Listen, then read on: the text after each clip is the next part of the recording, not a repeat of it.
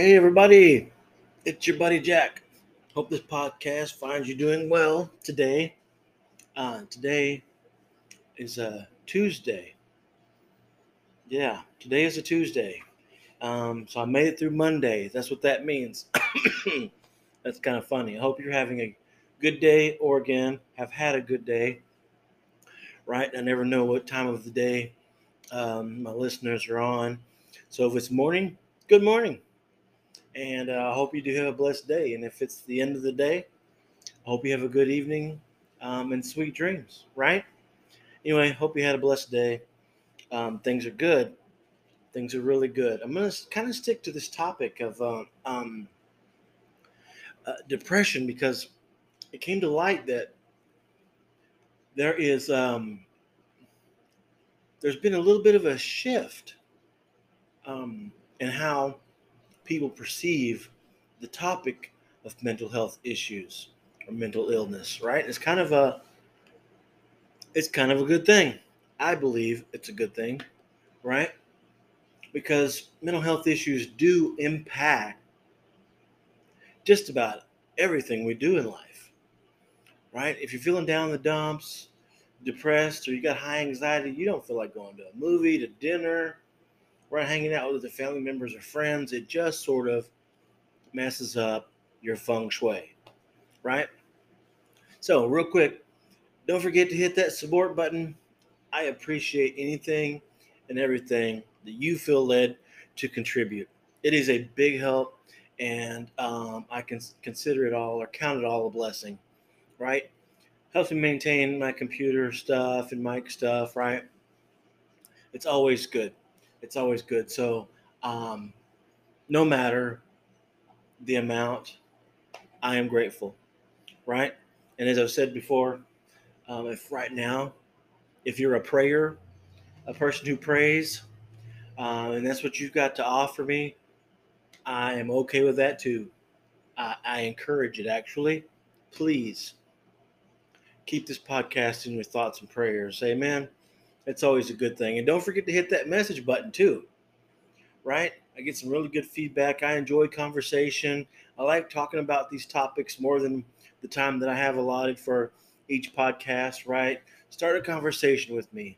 Maybe you can share a point of view that I didn't mention in my podcast, or maybe you've had a different experience um, than mine and you would like to share that point of view. I am game.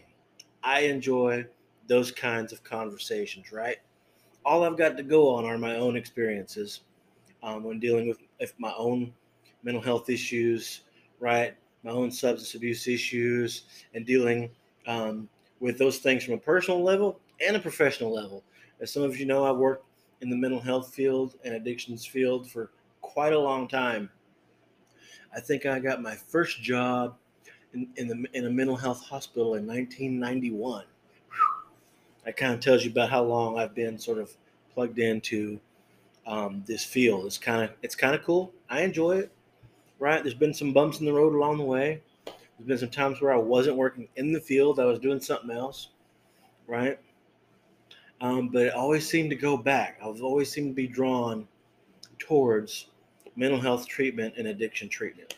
Um, that's sort of my niche, I guess. If anybody's gonna uh, suggest that I find my niche, maybe that's what it is.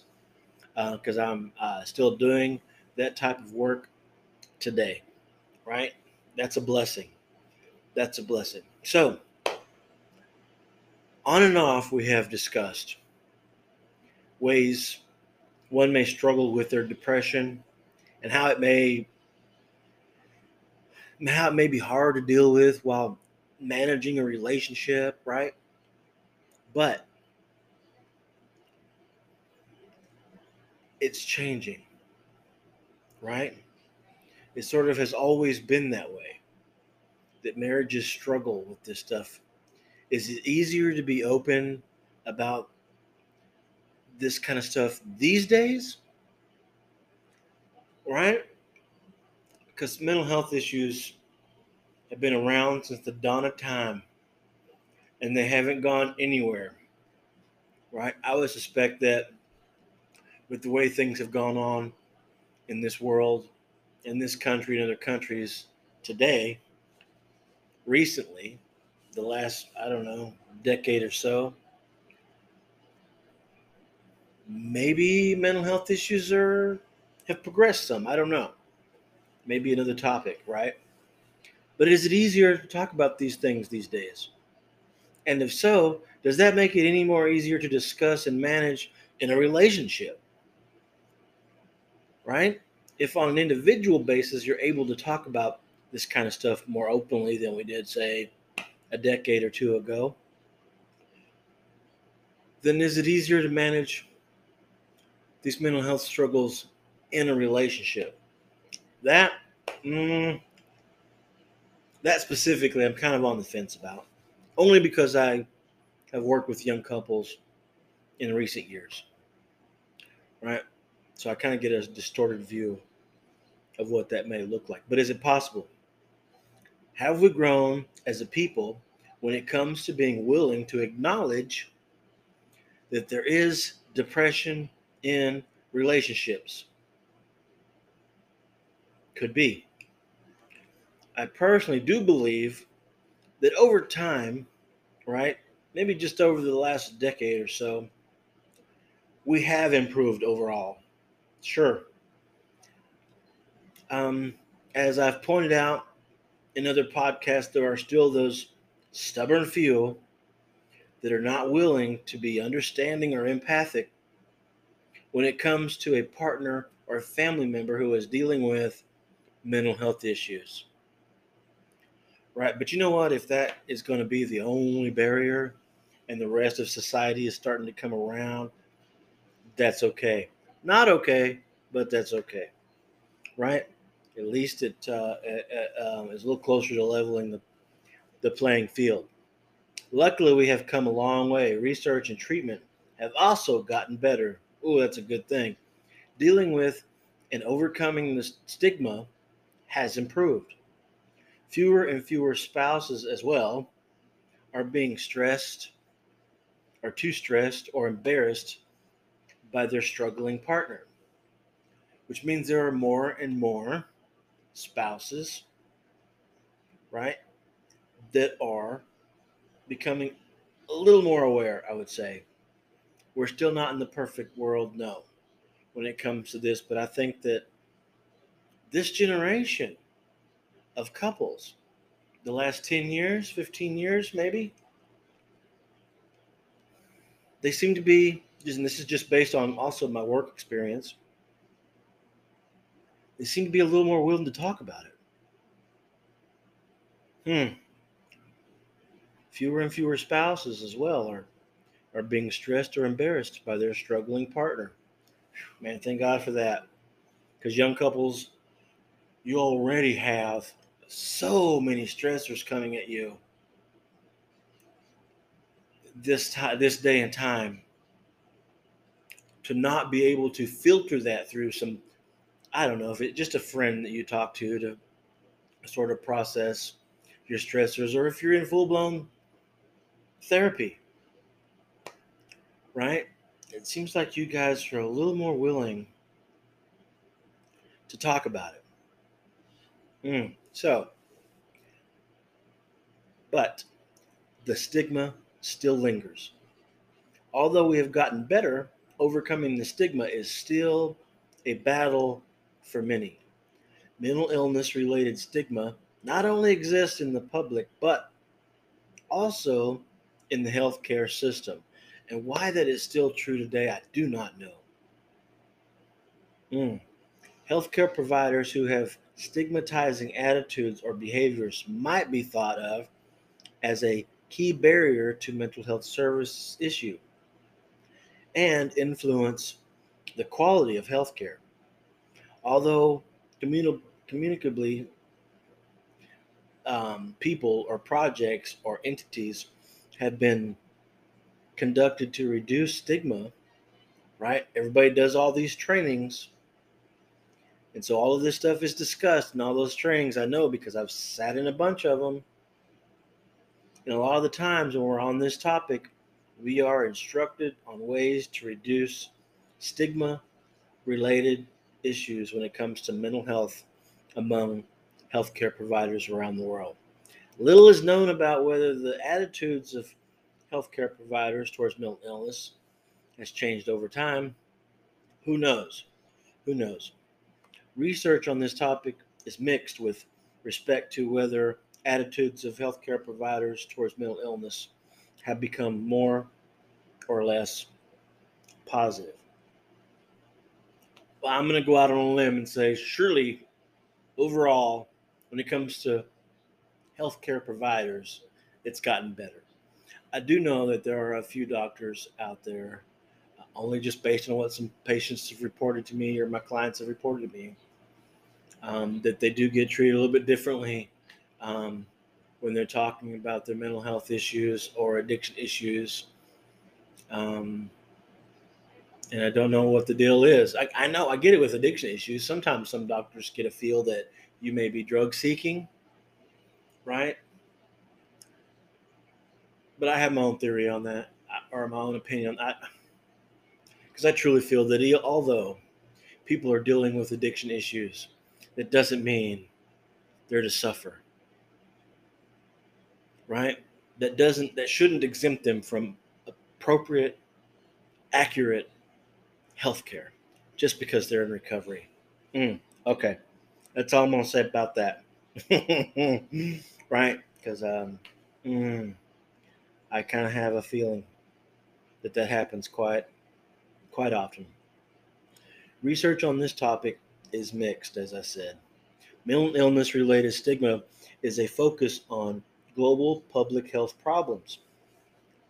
To challenge stigma associated with mental illness, the World Psychiatric Association constructed a global program known as Open the Doors. That's a pretty cool title. That's a pretty cool title for a program. Open the Doors. It was created to fight the stigma and discrimination of mental illness. Oh, that's so cool. That is so cool. And that was uh, um, created in 1996. Many countries have also conducted mental health campaigns. For example, the Australian campaign is called Beyond Blue, was established to address depression related issues and promote awareness among the community. That's incredible a national campaign called Time to Change, I love that title too, which aimed to reduce stigma and discrimination against people with mental health disorders, was launched in 2009 in England. Man, we're getting around the world, right? Australia, England. Mm. I hope I got listeners there. I think I do, actually. The German campaign, Nuremberg Alliance. I hope I'm saying that right looks like it's spelled N U R E M B E R G. Nuremberg Alliance. Hmm. So this campaign is called Nuremberg Alliance Against Depression. It was an uh, intervention program to increase awareness among the public. Wow. Time trend studies have evaluated the effects on attitudes toward people with mental illness among the public and the inconsistent results have been found, which evidence of is positive. That's good. I don't know why they would say they were inconsistent. Uh, maybe there's different variables that they didn't report here, I guess. But at least the outcome was positive, right? That is good news. If more and more people around the world are starting to get it, shouldn't we all? It amazes me that we can speak freely on TV commercials about vaginal or penile dysfunction um, or issues related to those, and and we're still, I don't know, we'll still cruise right by a mental health medication commercial. it's like sweep it on by. Let's just real quickly talk about what it does and the symptoms, and maybe uh, um, some of the other things that you know side effects and Let's end it. I don't know. That's just how I feel about those commercials. Right? Not that there's anything wrong, let me say this. Not there's anything wrong with discussing those other issues too. They're very real issues. But so is a depressed spouse or partner who's suffering in silence. That should be just as important. We have matured as people in regards to mental health. Please speak up. Right? If my last statement was about you suffering in silence, please speak up. Right? Over and over again. If you have, um, if you have to, speak up over and over again. Because, yes, there is still room for improvement. I know I'm talking about how much things have improved, but there is still a long way to go. Still a long way to go. Stigmatizing attitudes are not only confer, uh, confined to the public, but are also prevalent prevalent among healthcare providers, as I've talked about. A commu- um, we're talking about some of the evidence, right? Some evidence reveals that many people with mental illness report that they have these issues to their healthcare providers. Working on both mental health uh, or both mental and physical health services, you know, sometimes wires get crossed, information gets, you know, but it's an important source. For some reason, healthcare providers are still an important source of stigma and discrimination in many countries worldwide. Mental illness related stigma within the healthcare system and among other healthcare providers has been identified as a major barrier to treatment and recovery, as well as a significant source of poorer quality of physical care for persons with mental illness. In other words, stigmatizing attitudes or behaviors by healthcare providers have the potential to lead to a lack of attention to patients' medical needs, mismanagement of patients with mental illness, and even social marginalization. Minimizing. What that sounded like to me. Mental health has been transformed over the last several years, which is sort of more towards my point. Mental health has been transformed over the last 10 years, 15 years, 20 years. They have there have been so many changes. The closure of the old asylums, moving care into the community, the increasing um, the use of talk therapies, that's a big deal too. They have all had a hugely positive impact on patients and mental health care. Boy, that's so good. That is so good. I remember time, even as far back as the 90s, it seemed like patients just stayed and stayed and stayed and stayed. And it's like they were not really working towards moving them forward to any degree. I get there are some mental health patients that out there that are severely sick and they may not ever get out of the system, right? But I know there are a few that would if they were just given the opportunity to, right? If they were just given the opportunity to, I think we shall have room to make great, great changes. And um, I, I hope that we do, right? I hope that we do. I enjoy my job. I work for um, the state hospital, mental health hospital. And I feel like I'm able to do great things. Not, you know, and, and I work more on the mental health side nowadays um, than on the addiction heavy side, right? Um, although with my job, both apply. And um, I love it. I love it. It's good stuff that we're seeing some change slowly but surely. And I really, really, love that this information talks about how, as a people, we've gotten better about talking about mental health issues. Right? I know I've talked about it in, in, in how the, the, the consequences when keeping it hush hush in a relationship only adds to or compiles the stress. Right? We've talked about that stubborn spouse who's not willing to openly talk about their partner's mental health issues, are not even quite sure that they feel like it is an issue. Right? So maybe again, as I'm talking about some of the changes that have occurred over the years. Maybe this is something that we could take from younger couples today. Right? Maybe it's something we could take from younger couples today. Because we've talked about how mental health has transformed over years. There have been many changes. This, the closure of, of all these places, right?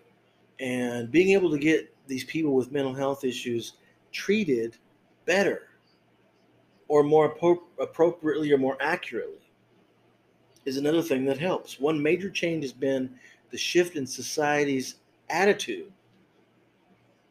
People are becoming more accepting of mental health problems and more supportive of people with issues.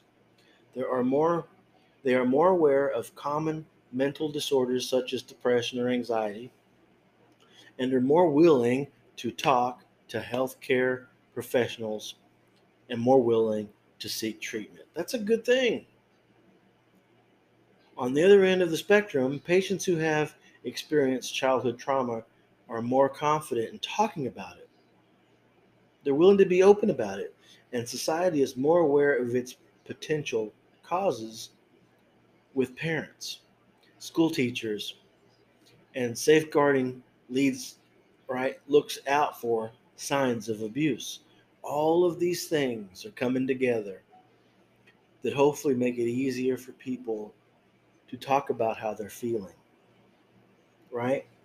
Hopefully, this may reduce the number of cases in the future. Hopefully, it'll reduce the number of untreated cases. In the future, we can only keep getting better. There's still lots of room for improvement. Right? Digitally, I think the most important innovation in mental health has been shared records and the drive to connect uh, up different clinical systems. I don't know why that's only been over the last decade or so that this has really become a thing. I have seen this develop over the last 10 years and it has helped bring mental health into the mainstream. Because it's crazy that some people would have a primary care physician right? Maybe a social worker or mental health counselor. Then they would be connected to a psychiatrist, psychologist, uh, if they need another person that maybe can help um, diagnose mental health wise um, and and treat with those medications. So you got somebody dealing with medical side of stuff and um, maybe di- um, diagnosing medical things and uh, prescribing those types of medications right? So you got this small ring of people, two, three, four people that are this particular person's should be wraparound services. But there was a time in, in a day where these none of these people communicated. Nobody talked. So if one doctor started one medication and the other doctor started another one, and all of a sudden there's some sort of a something right? Because some medications don't play well with each other. But since one doctor can't talk to the other, they don't know. They don't know. And so, in a lot of these cases, even these two entities, mental health and medical professional, are starting to come together. They started coming together so that we can better treat people without, or at least reducing, those kinds of hiccups, right? We can now see correspondence from the neurologist, right, to the primary care physician, uh, to the psychiatrist. It's a good thing. So it's much more of a shared working environment, and there is much better communication between these different specialties. This really impacts a, a person's care, right? Now, however, one of the business biggest technological challenges we face in mental health at the moment is lack of data. Mental health isn't blessed with large research budgets, which I wish and hope and pray that that will increase more over time as well. If we can power up studies by looking at even bigger comparative data, right? Then we can hopefully jump forward in our understanding of mental health problems. Man, I think that even though there are so many things that we know and understand about the brain, there's probably 10 times that much stuff that we don't know still. Right? I really feel that this um, this all has contributed to how young people, younger couples, are able to speak a little more freely about their mental health issues. For so many years, it was a topic that was swept under the rug and talked about and not talked about outside the home.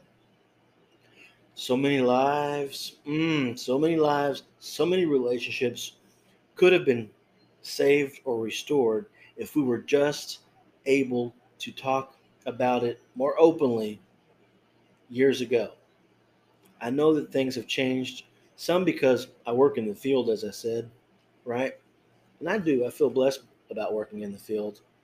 Um, I've worked in addiction treatment, I've worked in mental health treatment, right?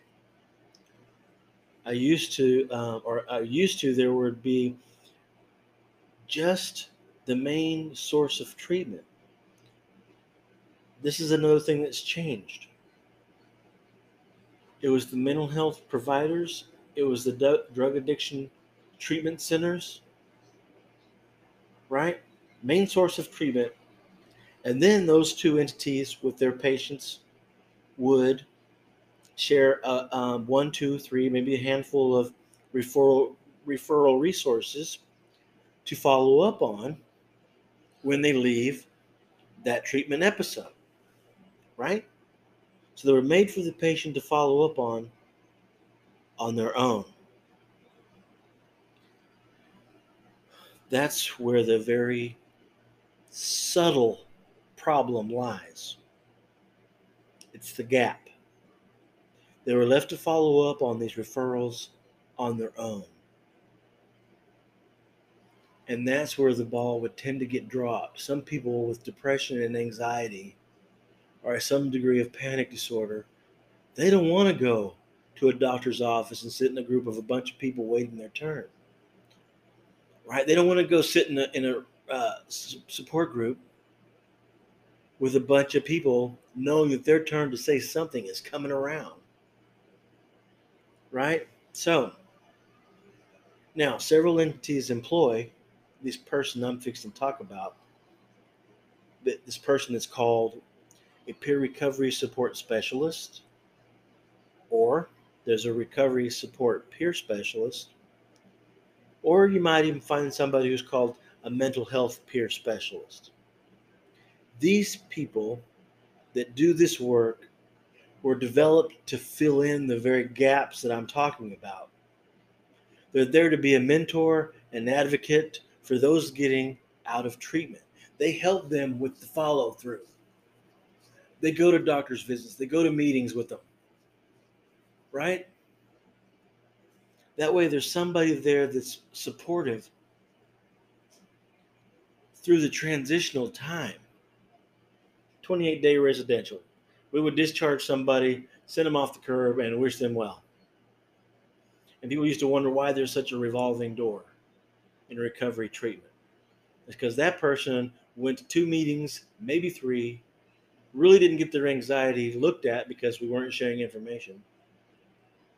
Right? They sat in a meeting two or three times with super high anxiety, climbing the longer they sat there, and they bolted out of the meeting, only to not return. Didn't talk to nobody, so nobody knows who they are. right? And they don't go back. So then they're left for a few days to deal with that anxiety, their uh, depression, or said panic issue on their own, right? So then they start off slow again, maybe. Do a little bit of drinking, maybe a little pot, right? But then the progression starts, and you know it's not long before they're right back in treatment. Hopefully, with one of these peer specialist type people, we can fill in those gaps, get them a mentor to follow them around, not stalking them, but doing things with them, right? Not for them, but with them, to be an advocate. It's a good thing. Young people's mental health has suffered, especially during this pandemic time the last couple of years but they also seem to be more comfortable talking about their mental health. Hmm, strangest thing. They're more willing and more comfortable to talk about their mental health and seeking the help they need for it. Maybe you're on to something, Gen Z. Right? Now, if you could just get rid of some of the entitlement that some of your generation has uh, that's a whole other podcast. but that's something that you can give to the older generation, right? We can see how comfortable you are about talking about it and, and seeking the help. Maybe this is something, again, we can learn from you younger couples. Gen Z, I heard I said that a second ago. It refers to the generation born roughly between the years 1997 and 2012 that's the little group that they're calling Gen Z. They are the first generation to be completely raised with the internet and smartphones and have grown up with a very different experience of the world than previous generations. Especially, or specifically, they are interconnected globally with a diverse range of people and largely communicate through technology and social media. This generation of over 60 million people in the United States is slowly starting to face real world challenges like paying for school, finding a job, and managing stress of daily life as an adult. Right? Because some of you now are still in your mid 20s, I guess. This raises the question how is Gen Z handling their mental health compared to previous generations? They have grown up in tumultuous times that have included multiple stressors, such as 9 11. You were really young then, but some of you. But there was 9 11, there's school shootings, climate change, that's a hot topic, right? And political untrust definitely a hot topic. But this generation has consistently proven itself to be one of the oh, more openly, the one that more openly speaks about their mental health. Isn't that crazy? That is just so incredible to me that most of this generation, Gen Z, is willing to openly discuss how they're feeling It's amazing. It's amazing because that means they stay on top of what their thoughts, feelings, and emotions are. Sure, sometimes we make fun of them about being a little bit hypersensitive, right? Because back in the day, we had to rough it, and you just did what you had to do despite what you were thinking and feeling. But then we younger, older generation would tend to take that home. So no, we didn't talk about it to our doctor. We didn't talk about it to our boss. We didn't talk about it to our buddies. We didn't talk about it to our neighbor. All the frustration and, and um, anger we might be feeling. But we were sure quick to take it home and take it out on our spouses. That's what happens when you try to bottle it up it builds pressure. Gen Z, good for you. Speak up. As younger couples, you're already having probably more issues as a couple dealing with life on life's terms as it is. Don't let your thoughts, feelings, and emotions dictate how you're going to treat each other. Right? Okay, check this out. In a report released by the American Psychi- Psychiatric Association entitled Stress in America, Gen Z, this was in October 2019, Gen Z were more likely to have received treatment or gone to therapy 37% compared to millennials 35%, Gen X's 26%, and baby boomers 22%, and the silent generation 15%. I wish I would have uh, noticed uh, um, the age um, brackets, the you know, I book in the ages on each one of those. Um, but you can see that from the silent generation, it has slowly increased. Baby boomers, 22%. Then Gen X, I think that's uh, uh, me, 26% millennials 35% and then gen z a little better at 37% more willing to talk about their thoughts feelings and emotions furthermore gen z um, were more likely to report their mental health as fair or poor on a 20% 27% compared to those older counterpart generations namely millennials at 15% so they were more likely to report it. You guys in this generation now are more likely to report it. I got some of these statistics from uh, verywellmind.com. The reason for this trend of increased use of mental health services and reporting mental health uh, being poor is likely is likely threefold. There's three points. Life was introduced a different variety of stressors, right?